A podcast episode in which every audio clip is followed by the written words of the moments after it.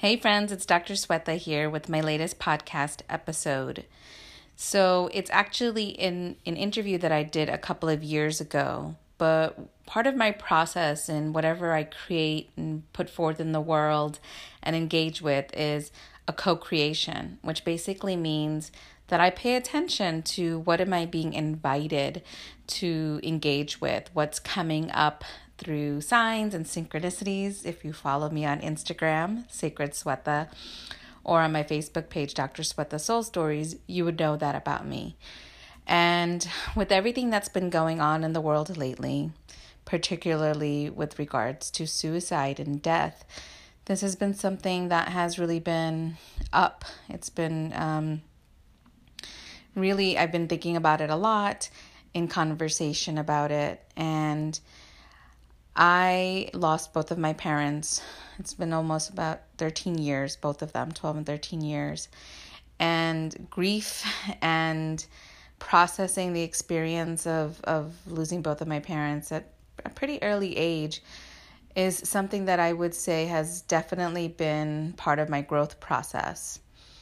And after giving birth to my son, uh, it's going to be seven years, I went through uh, an awakening of sorts. Well, first I hit rock a rock bottom of devastation, and then I went through an awakening. And part of that experience was um, reconnecting with my mother, and uh, you know, feeling like I was getting messages from her.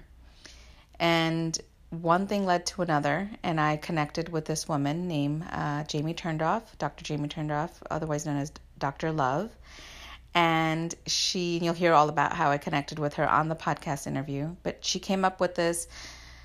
Um, well, first, this just whole concept of our loved ones actually never die, and that we can communicate with them and heal unfinished business, and which I had already organically been experiencing with my mother. In my book, I share about how I discovered that I realized that I was following her dream um, by being a pharmacist. And that was something that I never even knew that I was doing. And all of this healing happened with my mother like, while she was not in physical form in my meditations. And so then when I met Dr. Turndorf and, and learned that she actually had a process and a method for it, it helped me connect with my father because with my father it wasn't so organic. And so I know that there are so many people out there that have lost loved ones and it's affected their lives deeply.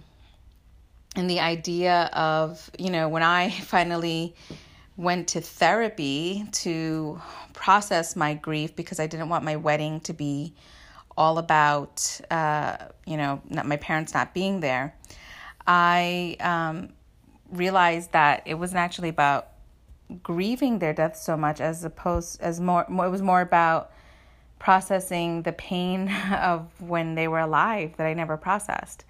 And so it was very surprising to me that that was um, up for me, that that was even an issue. And it was also very liberating to be able to heal um, so much of, of the feelings and experiences that I had had growing up that I never that I never processed and it wasn't a one way conversation. I would get signs and indications um, that they were hearing me and they were responding to me, and I share about some of those in the interview. But meeting Dr. Love was very validating for me, and so I wanted to re re post this podcast interview because um, it just seems that a lot more people are uh, experiencing grief uh, from from death and I wanted to offer a tool and a way to be able to stay connected and even grow from the experience. So I hope you gain a lot from the interview. I'd love for you to share with me some of the experiences that you've had after listening to it, if you've tried any of the techniques. And um, so you can just find me on social media. Again, it's Dr. Sweta Soul Stories on Facebook. Uh, you can or message me on Instagram, Sacred Swetha, or visit my website, www.drswethacoach.com, and send me a message. And um, once again, I hope this really serves and supports you. Thank you. Revolution, revolution, free your soul, free your soul. Just let it go, just let it go. Lose control, lose control. Revolution, revolution, free your soul, free your soul. Let it go, let it go. Lose control.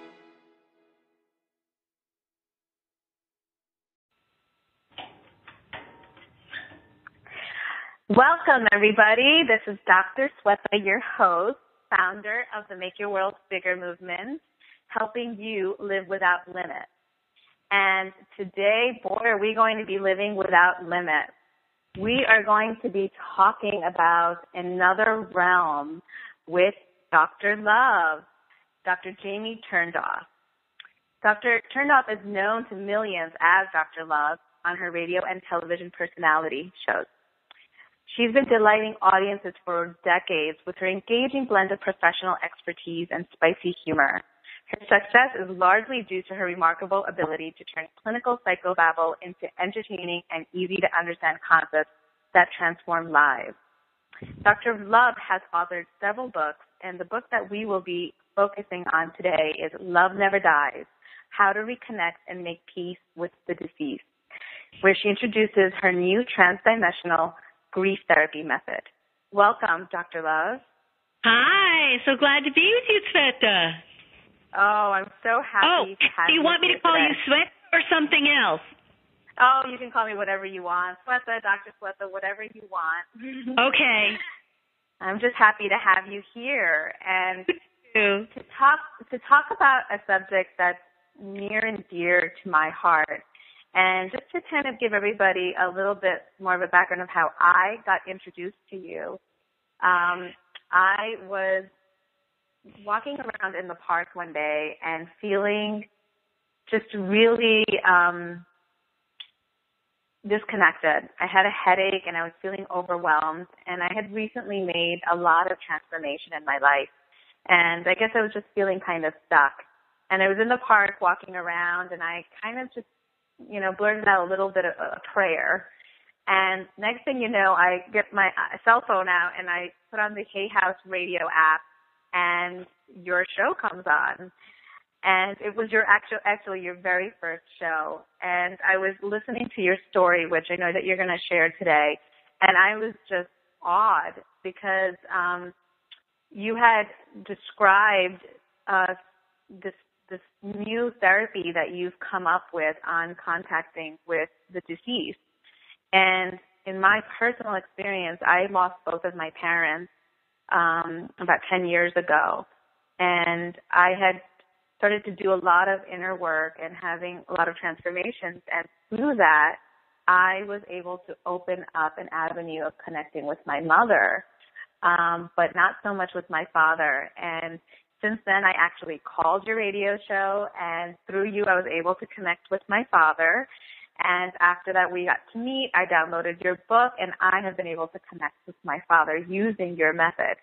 So mm-hmm. I just found it to be really valuable this um, you know this new method that you've found.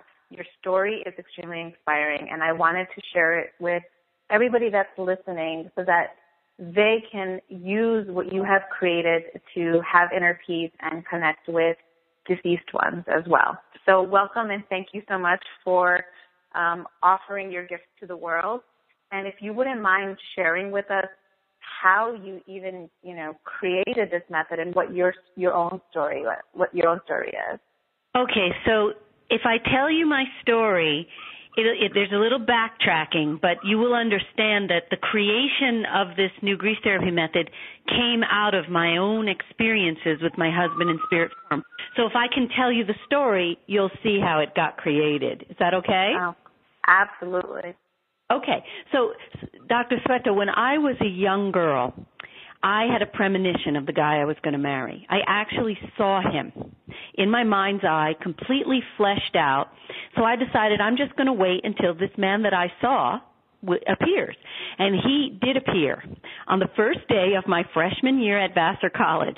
I had been shut out of all the intro sociology classes, and the secretary said, Go ask the department chair, Jean Pin, see if he can find a place for you in one of the closed sections. The minute I stepped into Jean's office, I had the first and only out of body experience in my life. I felt my soul shooting at high speed through a tunnel to the end of my life. Then it shoots back into my body and I get this message. Remember every aspect of this meeting. He's going to be everything to you one day. Now, right after we met, I found out that for most of his life, Jean had been one of the most famous Jesuit priests in history. He taught at the Vatican, and he founded a movement called Liberation Theology designed to fight church oppression from within. He was actually a radical feminist priest and he, among other things, launched to international fame when he publicly opposed the Pope and the Catholic Church as they were trying to block the legalization of divorce. And he didn't want to see women trapped in marriages where they were being abused. So he fought on the grounds of religious freedom, separation of church and state. The church should butt out of the private sector. He won got the divorce bill passed, changed the course of history for the church and for the Italian people. And soon after, he asked the Pope to grant him the dispensation of his vows so that he wouldn't be excommunicated. And then he was recruited by Vassar where he had been for 10 years until that fateful day that I met him. Now, in the senior year of my student life at Vassar, I needed help with the statistical portion of my thesis. And I had heard that Jean had been a statistician, having founded the Vatican's first and only social research center. So even though he wasn't my advisor, I asked him if he would help me, and he cheerfully gave me his time. And within a couple of weeks, we knew. Despite our different cultures, backgrounds, religions, we were absolutely compatible. Twins separated at birth, soulmates. Now, I should say at this point that I was raised by two devout Jewish atheists. And the only religion my parents practiced was religiously hating each other. they taught me not to believe in God or the afterlife. I never read the Bible or went to synagogue or church. Jean and I never discussed religion, at least not when he was in a body. So here we are from very different backgrounds. We're together for 27 years, crazy for each other, inseparable. In the last year of Jean's life, we both started having premonitions that he was going to die of an accident. We just didn't know when or where. So on the day we departed for our vacation in Italy, lightning struck our rose arbor and destroyed it. And then I saw about 50 crows in the yard and I said, this is not good. We went anyway. And while we're sitting on the beach, a bee swoops down and stings his hand at the exact location of Christ's stigmata. And I watched my beloved suffocate to death in front of my eyes. Now, there's no way to describe the trauma of having him ripped from me in this way. And so I'm lying in the hotel bed. I'm shaking and I'm trembling and I'm crying. And the next thing I know, I feel his hand stroke the entire length of my spine. I sit bolt upright. I look over my shoulder. Nothing was there, but he was there. And he's been with me ever since. And his astonishing and ongoing manifestations, often in front of witnesses, showed me that we don't die. And therefore our relationships aren't meant to end in death. And so, I created my groundbreaking new transdimensional grief therapy method that diverges from the Western approach, which is grieve, let go, and move on, which only leaves the bereaved at a greater loss. So instead, my method shows the bereaved how to say hello, not goodbye, without the assistance of a medium, channeler, or psychic. And then there's one more thing. As a shrink, I know that millions of people harbor unfinished business with the dead, and again, Western grief therapy offers us no way of making peace with the deceased, and my new dialoguing with the departed technique gives us the first vehicle in history, really, for enabling the bereaved to reconnect and also make peace with the deceased. Wow, that is quite a story. and that really is quite a story. And I like that you share with us that you actually didn't have any upbringing with, you know, a connection to God or any teachings about religion. Um, nada. nada. And, and you're like, you're quite connected now. And would you call yourself a psychic medium? I don't even like labels because I mean okay. I definitely talk to everybody. All the spirits okay. come through. But All I mean I just whatever you want to call it, you want to call it a medium, a channeler, we all this is the the, the demystifying effect, part of love never dies. We all have the innate capacity to communicate with spirit. And as we get into the talk i'm going to explain more about why i know that that's true. So you know love never dies what i do with the sto- the book is it's kind of a hybrid. It's my memoir and it's a self help book. So in part 1 i pick up from the night that Jean left his body, and I continue telling the stories of how he's made his presence known. And then I go on to part two and part three. Do you want me to, to give you some more of those stories from part one? Yeah, and the thing that I would really like for you to share is because what you said that everybody has access to this. We're going to get into want, that because it's so important exactly that you need to know you don't need a channeler, a medium, or a psychic. And yes, on Hay House Radio, you know, what I'm doing is I'm kind of acting like a little training wheel for everybody who calls in. I help you get started. I help you, you know, hear, you know, because I'm hearing what your loved ones are saying and I sort of help you build your confidence until you're able to just roll on your own. And and that's what Love right. Never Dies about. I show you right. how to do this by yourself. And the thing that I wanted to ask you was, did you have this ability, you know, before your husband passed away? I mean, you mentioned that you had that experience when you first met him, but in the interim, you know, between when you met him and when he passed away, did you have any of this, this, this strong connection to the spirit world? So I didn't even know that it was spirit because the thing is, I was able to lay hands on people and do distance healings, and I could, uh, you know, I could talk to the animals, both domestic and wild, and they would understand me, and I could lay hands on the animals and people. And Jean said to me right before he left his body, You are the most spiritual human being I've ever known. Now, I didn't know what he meant. He meant because I was energetically communicating in this way and energetically sending and re- sending healing signals.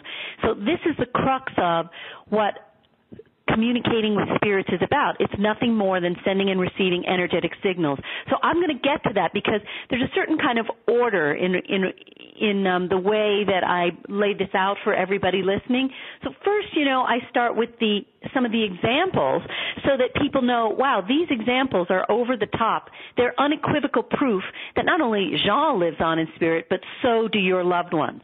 So can mm-hmm. I share a couple? Yes, please do. Okay.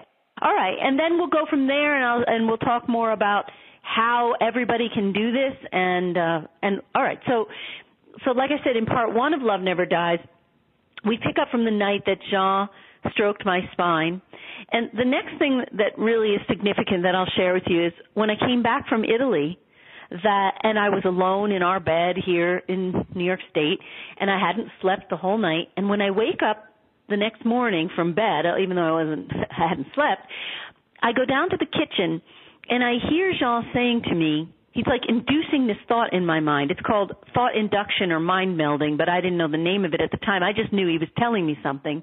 And he said, "Open the back door. I want to show you something." So I open the door and I see on the back door a chipmunk. And the chipmunk is not acting like a normal animal. He's frozen in in his spot and his eyes look glazed over and he's not moving and he doesn't run away. And the next thing I know, I see him beginning to mimic the way my husband looked when he was suffocating from the bee sting. The chipmunk is ripping at his face the way Jean was ripping at the oxygen mask because the air wasn't getting in and he was suffocating. And I'm watching the chipmunk with his little hand ripping and ripping and ripping at his face. And of course, tears are raining down my face as I'm watching this. And after about 20 minutes, the chipmunk coughs up a piece of mucus. I literally see him do it and he's in peace. Now I knew in some miraculous way Jean had managed to enter this little creature and I've since called I've coined the expression open vessels because their animals are naturally open vessels. Both domestic and wild animals are open vessels to be used for spirit communication. Jean entered this open vessel to let me know I'm okay. I'm here and I'm okay. Now a couple of days later I had to fax his death certificate to my phone company in order to take his name off the line. And I had made many multi-page faxes throughout the day, no problem, no no hitches. But when I went to fax his death certificate, the cover letter faxed without a hitch, but the death certificate would not fax. The machine just hung up and froze. I tried with the obit. Again, cover letter faxes, but the obit won't fax. So I try 20 times. I give up. The next day, I take all the documents to my lawyer's office. I don't say a word. I just say, "Could you fax these for me?" I'm waiting and waiting. About a half hour later, they come out from the back crying. They said, Jamie, we tried 20 times.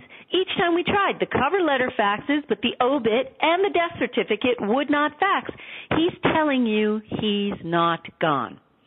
So I go home later that day, and again I have to fax the obit, and the death certificate. And again, it hangs up. So I say to him, Jean, I think you're doing this because you want to keep reminding me that I'm forgetting that you are still here. If I promise to try to remember, will you let this fax go through in its entirety? I feel a tidal wave of love pouring into me, and I know by this feeling he heard me. I cancel the fax, I reissue it, it goes through in its entirety.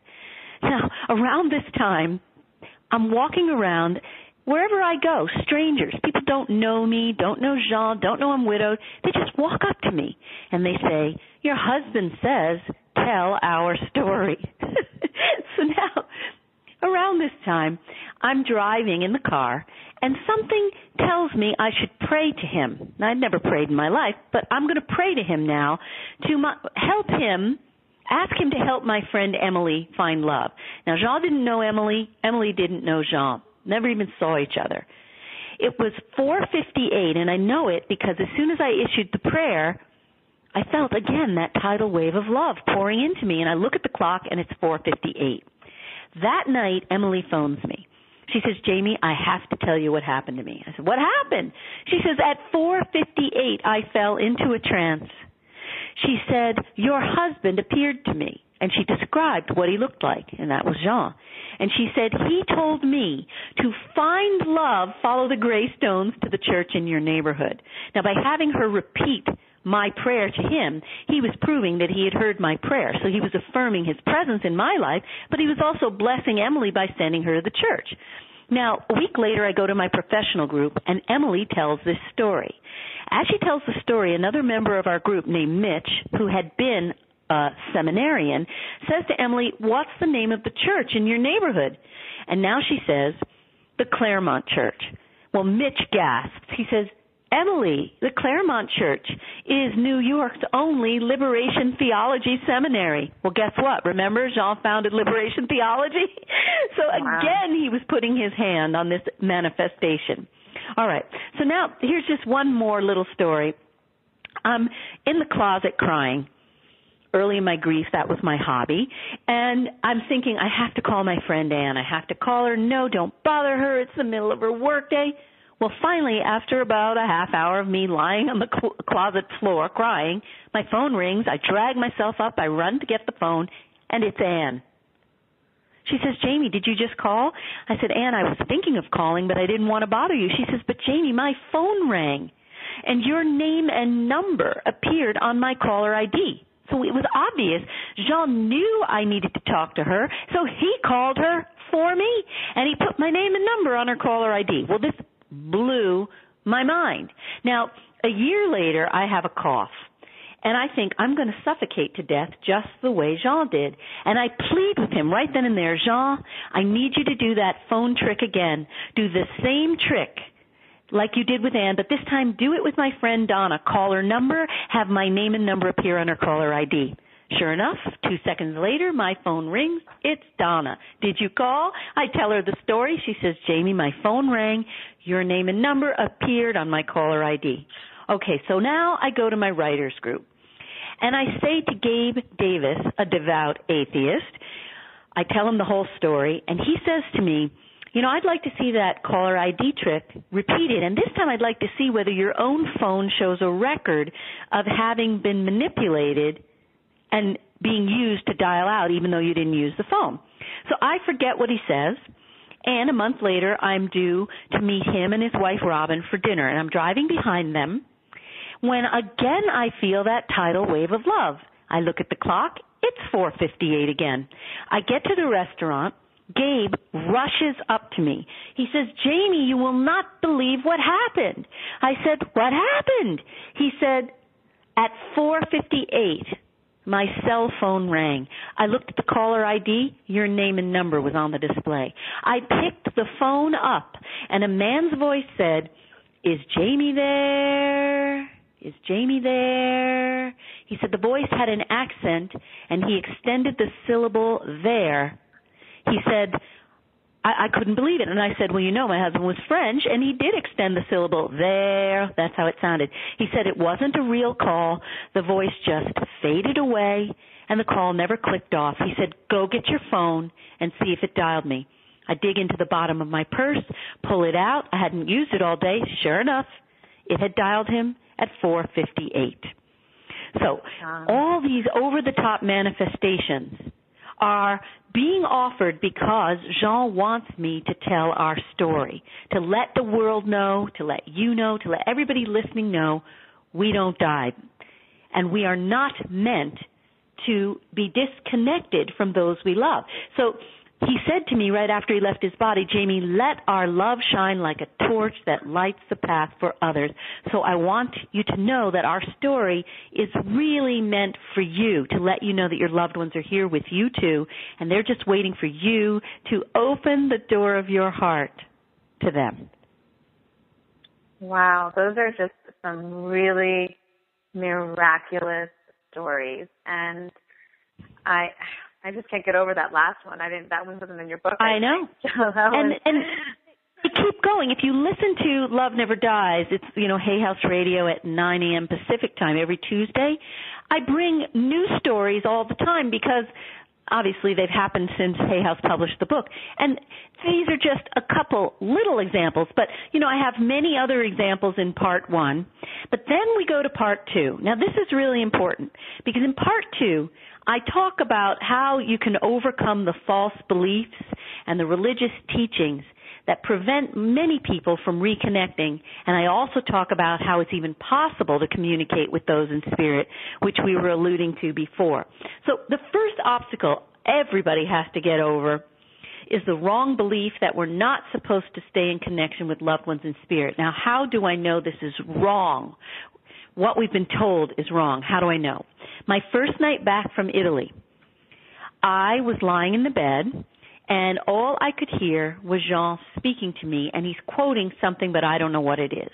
The next day, I went to his priest and I told the priest, Jean's been talking to me and he's quoting something. Now the priest raises his brow in obvious skepticism, like he's thinking, this, this babe has really rounded the bend, you know? But then, when I told him what, what Jean was saying, the priest blanched he crossed himself and he said, Dear God, Jamie, at first I didn't believe that Jean was talking to you, but I do now. And then he said to me, you are quoting an obscure biblical passage from the communion of saints. Like I would have known. I said, I never read the Bible, never went to church. Jean and I didn't discuss religion. Now, it took me a year to understand why Jean chose to quote that and only that passage to me because he was a religious pioneer in life and he continues to be in the afterlife. The communion of saints says that our loved ones in spirit are one with or in communion with God and the saints. And since we're supposed to stay in communion and communication with God and the saints, this means we are supposed to stay in communion and communication with our loved ones in spirit because they are one with God and the saints. So the point is, what we've been told about the afterlife is dead wrong, if you'll pardon my pun. We are not meant to live in an emotional wasteland separated from those we love, waiting until we die and enter heaven, because as Jean told me, heaven is a state, not a place. Heaven is all around us. Heaven is here and now, and this means we are supposed to reconnect now. Okay? Okay. Wow. it's very powerful. Now, the other misconception that is a total block for most people is that we're told, well, once they're in heaven, you won't hear from them anymore. So even when they concede, oh, you might hear from them for a little moment before they enter heaven, once they enter heaven, you won't hear from them. So how did Jean let me know that that also is dead wrong? I went back to Jean's priest and I said to the priest, Jean continues to speak to me. And the priest said, well, once he's in heaven, you won't hear from him anymore. So this bugged me the whole day, right? It's bugging me. In the evening, I make the circle for my therapy group that I run in my home office. Everybody is late except one woman named Ashley, who's a new member of the group. The door is closed to my group room, and we're sitting in the room when all of a sudden I hear the door chime from my front door opening because the burglar alarm makes a chime when the door opens, and then I hear loud pounding footsteps. After the footsteps pound for a little bit, they stop, and it sounds as though the person stopped in my waiting room. So I turn to Ashley and I say, gee, I think somebody got his time wrong because this is not an individual time, it's my group time. Now I hear the footsteps pounding in the opposite direction, and then I hear the chime again as though the person is leaving. Now, I immediately jumped up to go and get that person and see what was going on. The, now, my driveway is extremely long, and where you park your car is far from the front door. So in the time it took me to get to the front door, nobody could have gone from the front door down the long driveway to his or her car. It wouldn't happen. I open the door. There is nobody there, no car parked. I come back and I tell my new patient what happened and she just looks at me and says, it was a spirit. so there was Jean's answer to, oh yeah, once I'm in heaven you won't hear from me. Did you hear the loud footsteps? See what I mean? oh my God. I know. So, and so in part two, I also go over all the misconceptions beyond these, like, oh, you're opening the door to evil, or you can't move on with your mm-hmm. life, and all of these things. I talk about why they're they're not true, and then I discuss the question that you were alluding to before. How is it even possible for us to communicate with those in spirit? And I explain that talking with loved ones in spirit is nothing more than energetic communication. And I, I demystify this. I say, look, we energetically communicate all the time. We're born with this innate ability to do so. Think about it when you park at a light and you look over at the driver in the neighboring car. Doesn't that driver always look back at you? Because yeah. he or she senses the energetic frequency of your gaze and looks back right? Twins know when the other twin is in trouble, even when they live on opposite ends of the world. Energetic signals. Close couples know what the other is thinking. Energetic signals. And in fact, many prominent figures throughout history, from Socrates to Helen Keller, Keller have reported having personal contact with spirits. Thomas Edison said in Scientific American, it's reasonable to conclude that those who have left this earth would like to communicate with those they have left here. And he said that he was working on this apparatus to enable this back and forth communication. He hadn't finished it when he died in 1931. And even the great scientist Albert Einstein, in his introduction to Upton Sinclair's book on telepathy called Mental Radio, he begged science to take this phenomenon seriously. Sigmund Freud wrote in 1921, quote, I'm quoting, if I had my life to live over again, I should devote myself to psychical research rather than psychoanalysis. So I go through all of this that basically we're made to do it, we do it all the time anyway, and that really energetic communication with, in, with those in spirit is the same thing. We just send and receive energetic signals. So then we go to part three, and the part three of Love Never Dies is how you can establish your own connection with loved ones in spirit without the assistance of a channeler, a medium, or a psychic. Awesome.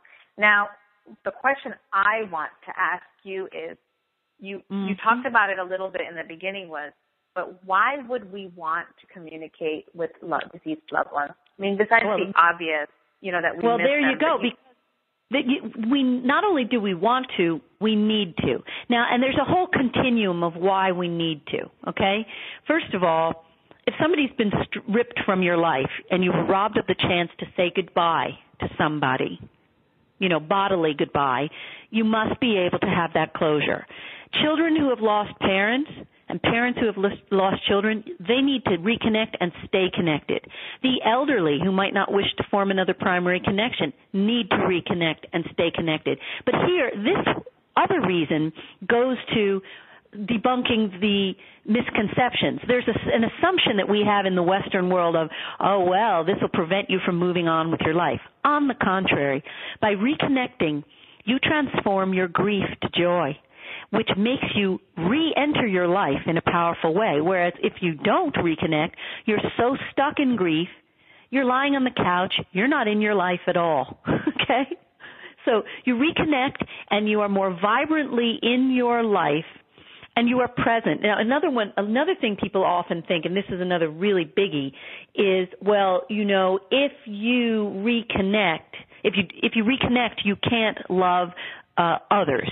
You know, you're you're tied up with those in spirit so there's no ability for you to form a new relationship. Well, this is like saying to a mother, you know, you've had one child and you love that child, you can't have any more because you can't love more than one child. It's ridiculous, right? Our hearts are made to love and we have enough room in our hearts to love all those who walk the earth and those who walk in spirit. And a spirit relationship is obviously a different kind of relationship, but it brings you so much joy and so much levity to your heart. You're much more able to be present and moving on with your life in the earth plane than when you don't reconnect. So could having a connection with your loved ones make your life easier in the sense in of every way? Yeah, every let's say like you're way. looking for re- relationships in your career, in your home life. Every, you well, know, because I, I also think, here's where we go into part three of Love Never Dies. When you reconnect, you can reconnect not only to say goodbye, but also your loved ones in spirit are here to be your spirit guides. So they can, they ha- will help you in ways that they couldn't help you when they lived in a body.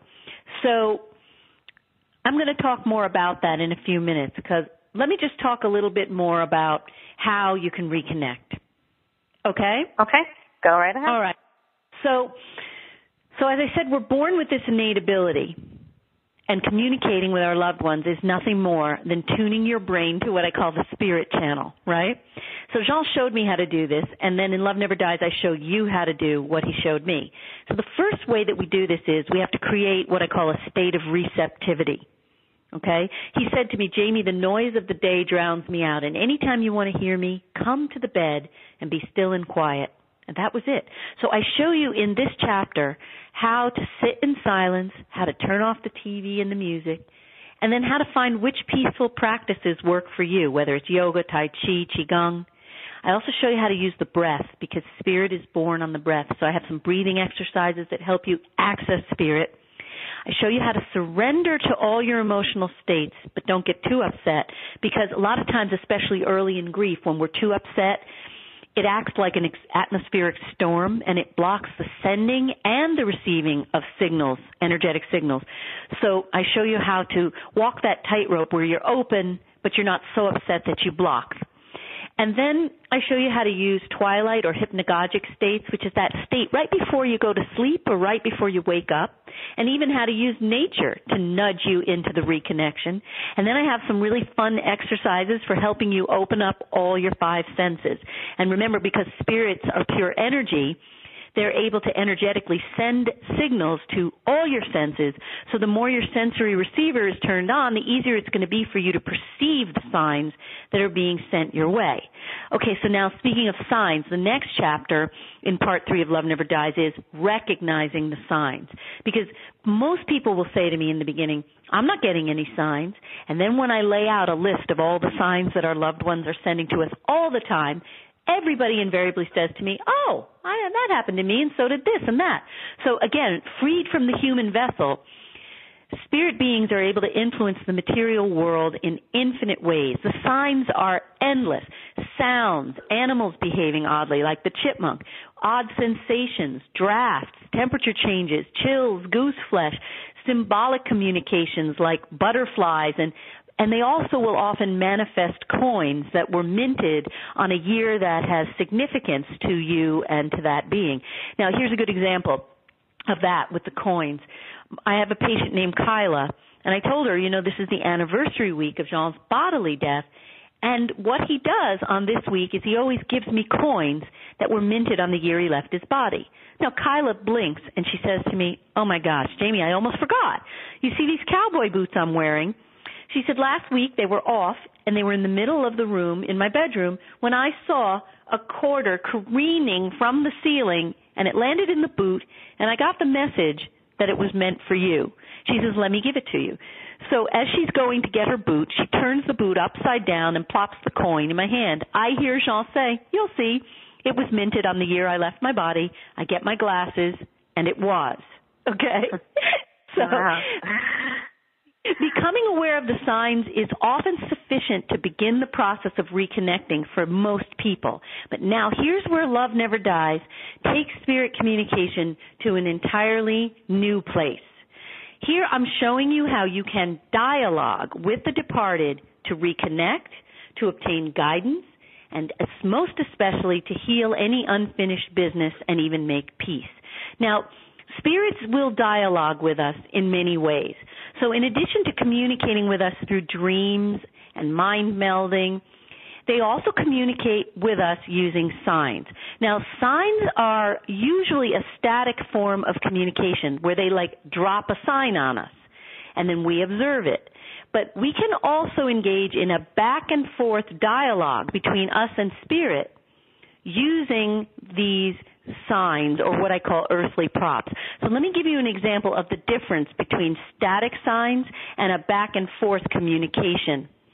So on the anniversary week of Jean's bodily death this year, I went to my chiropractor and Teresa was at the reception desk. We were alone in the office and I told her I'm giving my first public talk on Love Never Dies and at that moment I smelled gardenias. I did not say a word.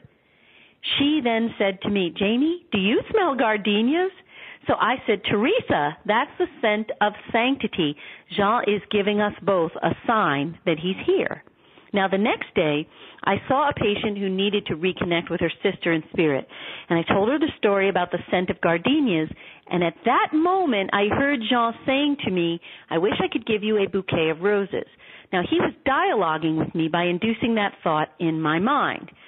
Now, here is how he dialogued with me using this patient as an open vessel. She abruptly sat up and she said, Jamie, do you smell roses? so you see, he talked to me through her and said, I'm making her smell the roses so that you know I heard that you heard me right when I said I wish I could give you a bouquet of roses, okay? So he used her to facilitate a back and forth dialogue between us, right? And also bolstering her confidence in her ability to hear spirit while reaffirming that I heard him right. Now, I want to give you another really cool example of how we can dialogue with spirit using people who are these open vessels. That is, people who are willing and open to be used in the service of love. My friend Anne was taking me to dinner one night, and before she arrived, I said to Jean, Jean, it feels like you're coming home to me because she allows you to speak through her. Two seconds later, she opens my front door and she says, Honey, I'm home. now she claps a hand over her mouth and says, I'm sorry I made such an insensitive joke. And I said, No, this wasn't an insensitive joke. Jean was dialoguing with me through you. He heard me say, It feels like you're coming home to me. And then he answered me by having you say, Honey, I'm home. Okay? Now we're in the restaurant. Anne, you have to know, wouldn't cry if her kid was hit by a bus. The next thing I know, she looks like that chipmunk. She's got a glazed expression over her, come over her.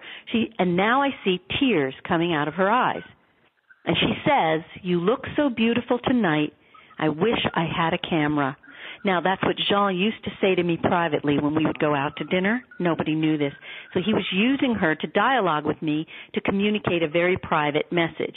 Now, in the last couple of weeks, Jean has also been dialoguing with me through a very open vessel named J.C. Gold, a guy who illustrates people in your life. He doesn't even know you, and then he just starts drawing them. Now, here's an example of how he used J.C. Gold as an open vessel and how he dialogued with me through an earthly prop. So J.C. told me that he was sitting with his hands on his lap and he was about to write to me when he heard Jean say, Send Jamie a picture of the peach rose. Now, Jean gave me roses every week, and he always gave me peach colored roses. The next thing JC knows, his computer all by itself opens up a menu of his wife's professional photo gallery, and a photo of a peach rose opens all by itself with his hands in his lap, okay? And he says, then the caption of the photo opens up and it says, peaches and cream.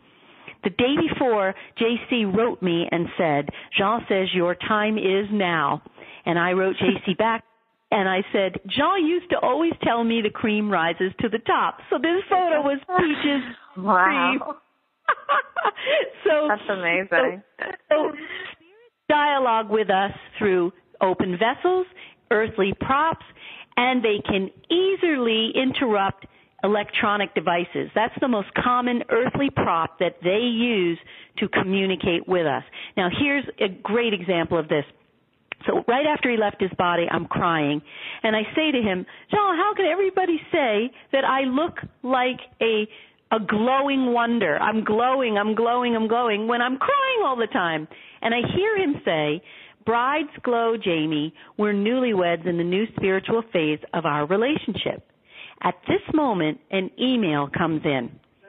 I open up the email and it's from a very, what I think, open vessel, a man who is disabled, and he had written to me a month before asking me if the review I had posted on the internet for a mattress was legit, did I really like the mattress? And at the time I said to the guy, yeah, it's legit, but I really can't speak to you. My husband just left his body. So on this night, right after Jean says to me, we're newlyweds in the new spiritual phase of our relationship, an email comes through from this man. And he writes to me, I thought you would like to see a photograph of my beloved bird named Jamie. Now that was already wild enough because Jean and I had a bird named Fluffy and we, we loved birds. We had this lovely pet bird. So I open the picture and it's a bird, but underneath that picture I see there's another photo attachment. I open that photo attachment and I nearly keel over. It is a photo of the Arc de Triomphe in Paris. Where did Jean and I go on our honeymoon? Paris. Where did our hotel overlook? The Arc de Triomphe. So Jean was sending me this message through the earthly prop, this electronic device, the email, saying, I told you we were newlyweds. I immediately write back to this guy and I say, do you know why you sent me this second photo that you made no reference to? I never heard back from that man again.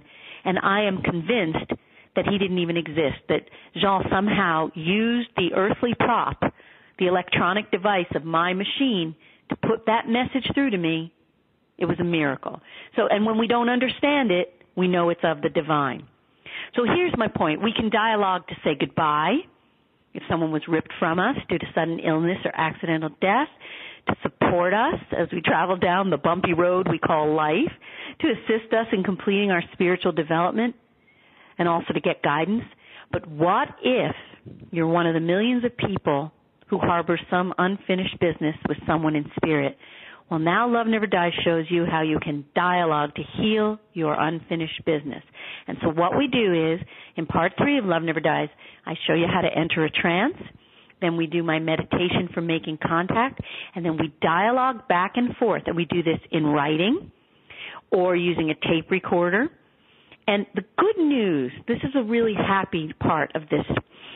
Often we have to wait until someone's left his or her body to work it out because in spirit form they are more evolved. And in spirit form they see how they screwed up with us.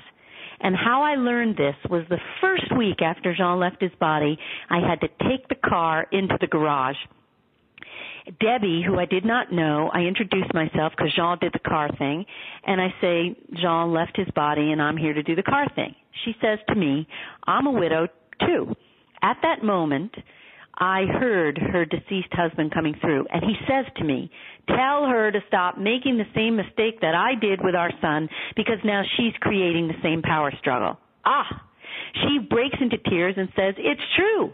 But it showed me her husband had to leave his body to see where he was screwing up. But there's one more thing.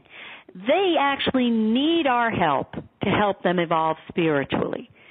So I found this out on Good Friday. Jean led me to the bird lady. I didn't know her except that she had tried to help us save our little pet bird and we weren't successful. I didn't know anything about her, but he said I had to go see her on this Good Friday. So I go, I walk in the door, and there's a cage right near the door and she shows me this Gouldian finch and she says that bird is going to be dead by nightfall because the bird hasn't eaten all day and it's so small. If it doesn't get food in it by the end of the day it will be dead. I asked her may i help the bird? May i try? She says go ahead. So i go over to the cage. I lean my cheek against the bars and normally a bird would freak out that you're that close, but this bird did not freak. And then I say to the bird, I want you to go down to that seed bowl and start eating right away. The bird instantly listens to me, goes down, starts scarfing up seeds like a little mini vacuum, and the next thing I know, the bird is looking good jumping around and chirping but I am aware that there is a spirit presence in the room. And it's, I think, Lainey's mother saying, I'm sorry I was such a weakling and I didn't protect you. So I say this to Lainey, and she says, Oh my gosh, my mother always used to use that expression, I'm such a weakling. Now I look at the bird and the bird is looking sick again and it's not eating and it's craning its neck upward and I realize something's wrong here. The bird is sensing another spirit presence and that's what's been making the bird sick. So I say to the bird, ignore this spirit, go eat again, and I'll take care of it. Now I feel my eyes being pulled to the ceiling to where there's this purple witching ball, and I get confused. Why am I seeing this? Well, I realize that the spirit of her father was pulling my eyes there. It's called clairsentience, drawing me to pay attention to it so I would talk about it. And I asked her, Did I give you that ball? Because I knew I owned one at one time. Did I give you mine? She says, No, I bought it for protection. So now I hear her father say, you don't need protection from me. You must face me. I'm begging you to face me and confront me for how I sexually molested you. And I need you to do this in order for me to evolve, and you need to do it in order for you to get over the trauma of what I did to you. So that's when I realized the dialoguing that we need to do is not only for us, it's for them as well. Okay? Wow, that is that's very profound. And you know, I I can vouch for everything that you're saying because you know, on my own journey, a lot of these things started to happen, but I didn't have the language or I didn't have kind of the laid out tool. Like I would start to see signs and I thought I saw something. And then mm-hmm. I, re- I remember on my wedding day, like just hugging my priest and feeling like just so comforted by him and then later on realizing that that was my mother but i didn't know anything. Like i didn't and he was an open, open, vessel for your mom. Yeah and i never yeah and i didn't hear those words open vessels and and then this just i mean not too long ago it was just like last year i started to see coins everywhere and then then i started to understand that. So I, what i really enjoy about your book is that i feel like it explains what's going on and it affirms things that I'm sure that many of the people that are listening who have had lost ones, um, it, it just affirms that like you're not you're not going crazy. that this kind it's of, so true because really I'm happening. getting letters I'm getting calls on Hay House Radio and letters from people all over the world weeping to me of ingratitude. I thought I was crazy. You know, I was mm-hmm. hiding this because I thought I was nuts. And then they say, when I hear you revealing this or I read you revealing this, I feel so much peace. I mean, you can't even believe. I get floods of letters about this particular point that you're making and the relief that people are describing of I wasn't crazy. I wasn't imagining it. I'm not nuts you know? Yeah, and the two things that really stick out for me that you have, um, you know, really addressed is this aspect of, you know, there's unfinished business, and that when our loved ones go into the spirit world, they're they're in an evolved consciousness, and that we can rely on them. I mean, that was like when I, I heard that in an interview, and I was like, oh my god, because part of my story was that I was so attached to my mom's suffering of what she experienced in this lifetime. And yeah. when I when I learned that, I was like, okay, if that's true, then help me, you know. And I just said, help me. And all these miraculous things happened, and it was just so amazing because in a meditation that I did, my mom came through, and it was I was actually doing it with someone else, and she said, mm-hmm. all those signs that you're getting, yes, mm-hmm. they are from me because you've given me permission.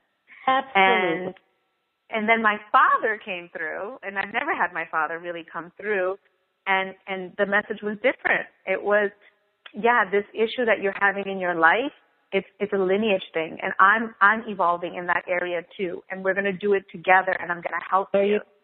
There you go. And so, so There you know you what you're saying is so true. Like I've experienced it in my own life, and so my next, I guess, question for you. I mean, we don't have much more time, so I don't think we can actually walk through the meditation. Um, but I do just want to ask you. you know, oh, I'm so sorry. No, no, it's fine. It's fine. Um, I mean, everybody can just get the book, and they can also um, tap into The meditation's to in there, yeah. it. Yeah, yeah. But where where do you start? You know what I mean? What if it's you know with somebody, let's say, who just has never had an open vessel experience, has not seen any signs, they're just really not noticed anything, but for some reason they're drawn to this interview, and and they have loved ones that maybe they feel like something's coming up for them, and it's time for them to connect. The thing You know- is, what you want to do is you want to just be open because you you can allow the mystery to unfold by just not believing everything you've been told. That's the most mm-hmm. important. Know that just because a priest said it, the priest is just a religious technician repeating what he was told to say. And that doesn't mean it's true. So allow yourself to be open to all the miraculous ways that your loved ones in spirit come through to you. And I want to also say that that you know, obviously we're all put here on earth to perfect our ability to love ourselves and others. This is our love lab, right? And our relationships are our love lab.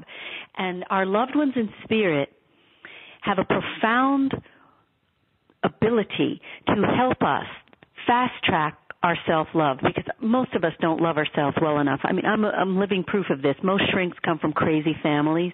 I'm no exception. Both my parents abused me verbally and physically, and in spite of all of Jean's love for me on the earth plane, he was so frustrated because he could never really help me heal to the point where my self-esteem and my self-love was where it should have been. And after he left his body, I was in my professional group in the city and I was bemoaning the fact that my parents' mean voices still tear me down in my head and I just can't get rid of it in spite of all the work and all of Jean's love. And they said to me, well, just yell louder. Let us yell louder. This never worked. So I go home and Jean appears to me in an apparition. He's surrounded in golden light. He takes my face in his hands. He turn, turns me toward him in the light. And all he says is, listen, listen, listen. Listen to me. And in that moment, I felt all of the love that he has for me pouring into me because now that he was freed, now that he is freed from the vessel of the human body, the spirit of him and his love can enter me unimpeded. And in that moment, I was instantly filled with his love for me, which was now my self love. So our fast track to self love is to reconnect with our loved ones in spirit. Now they are here to help us heal every corner of our soul, to fill our well with love. And that well that is now filled with love is what we bring to the world. And it doesn't Oh, deplete that us. is- We're just, that's it. Yeah, that is so incredibly beautiful, and that was, you know, the ending of your book that really I just found was was so true. You know that this this sense of when we lose loved ones in the Western world, it's almost like as if we're incomplete or we're full. But you bring to light and you share that. In fact, it's like we have extra support. You know, it's Yes. like we have this extra tool available to us to give us that wholeness, that true, authentic Absolutely. wholeness of self love. So, And you actually end up, you have more people pulling for you and here to help you and heal you and heal your unfinished Yeah. business, heal your everything. So it is something, just if you can just, just accept that everything you've been told about the afterlife is dead wrong. Don't buy into everything you've been told. Your heart knows what love is. Be open to all the ways in which your loved ones in spirit are reaching out to you in love and allow that mystery to unfold. And then Love Never Dies will show you how to really bone up on your innate abilities to tune to spirit channel, become more receptive, recognize the signs, and then ultimately dialogue and just to get guidance or heal unfinished business, whatever you need, they're there for you. Uh, I can't think of a better way to, you know, just to bring this interview to a close because that is ultimately, I think, what everybody wants in life is just to really feel love, to be fully expressed, and to to enjoy life the way that we're meant to. And um, having this access to to having this extra divine support, as you talk about, definitely changed my life, and I know it's going to change any anybody who's listening to this. I know it's going to change your life, and to have the tools that you know Dr. Love shares with in her book Love Never Dies, it just it's like a roadmap. It's a fast track to connection, and um, you know I don't think that there's any other way to find happiness than through connection. So that's exactly so right. thank you so Absolutely. much for your time. And, oh, wait, sign up for my Yeah. free newsletter at AskDrLove.com, and you you will receive a, a little free excerpt of Love Never Dies just to get you started. A lot of people do that while they're waiting for the book to be shipped to them. you Oh know. yeah, yeah, absolutely, definitely do that, and that's how I got started too. And then I had to wait for the book to come out. um, but I had your show, I had your show to kind of hold me over in the meantime. So, um, and you know, I know that this wasn't easy for you to come out, and that you were actually trained in a, you know the Western modality of psychotherapy. So I, I really want to honor you for having the courage to step out and share Aw. share your ministry with the world, as you call it. Oh, thank you so much. You're such a love, and I'll never forget you because when we were in New York at the I Can Do It conference, you were so sweet. You brought me a cup of tea. I'll never forget this. oh yeah, I mean, obviously this is everything's connected, so maybe Jean and my parents brought us together. Who knows? But um, Actually, that's I'm very just- true because every night Jean would always say to me, for our 27 years together, Jamie, would you like a cup of tea? And I always said no. Said no. There you go. I guess I was an open No. vessel. But he never stopped asking. Then that's a good example. They're here to keep offering you that cup of tea, and maybe one day you'll drink. I drank the tea that you gave me. Oh, that's beautiful. Thank you. So like I said, keep shining your light. Everybody go to um, www.askdrlove.com to receive all these beautiful jewels. And um, thank you again for your time. nice talking to you, Sveta. All right. Bye-bye. Lose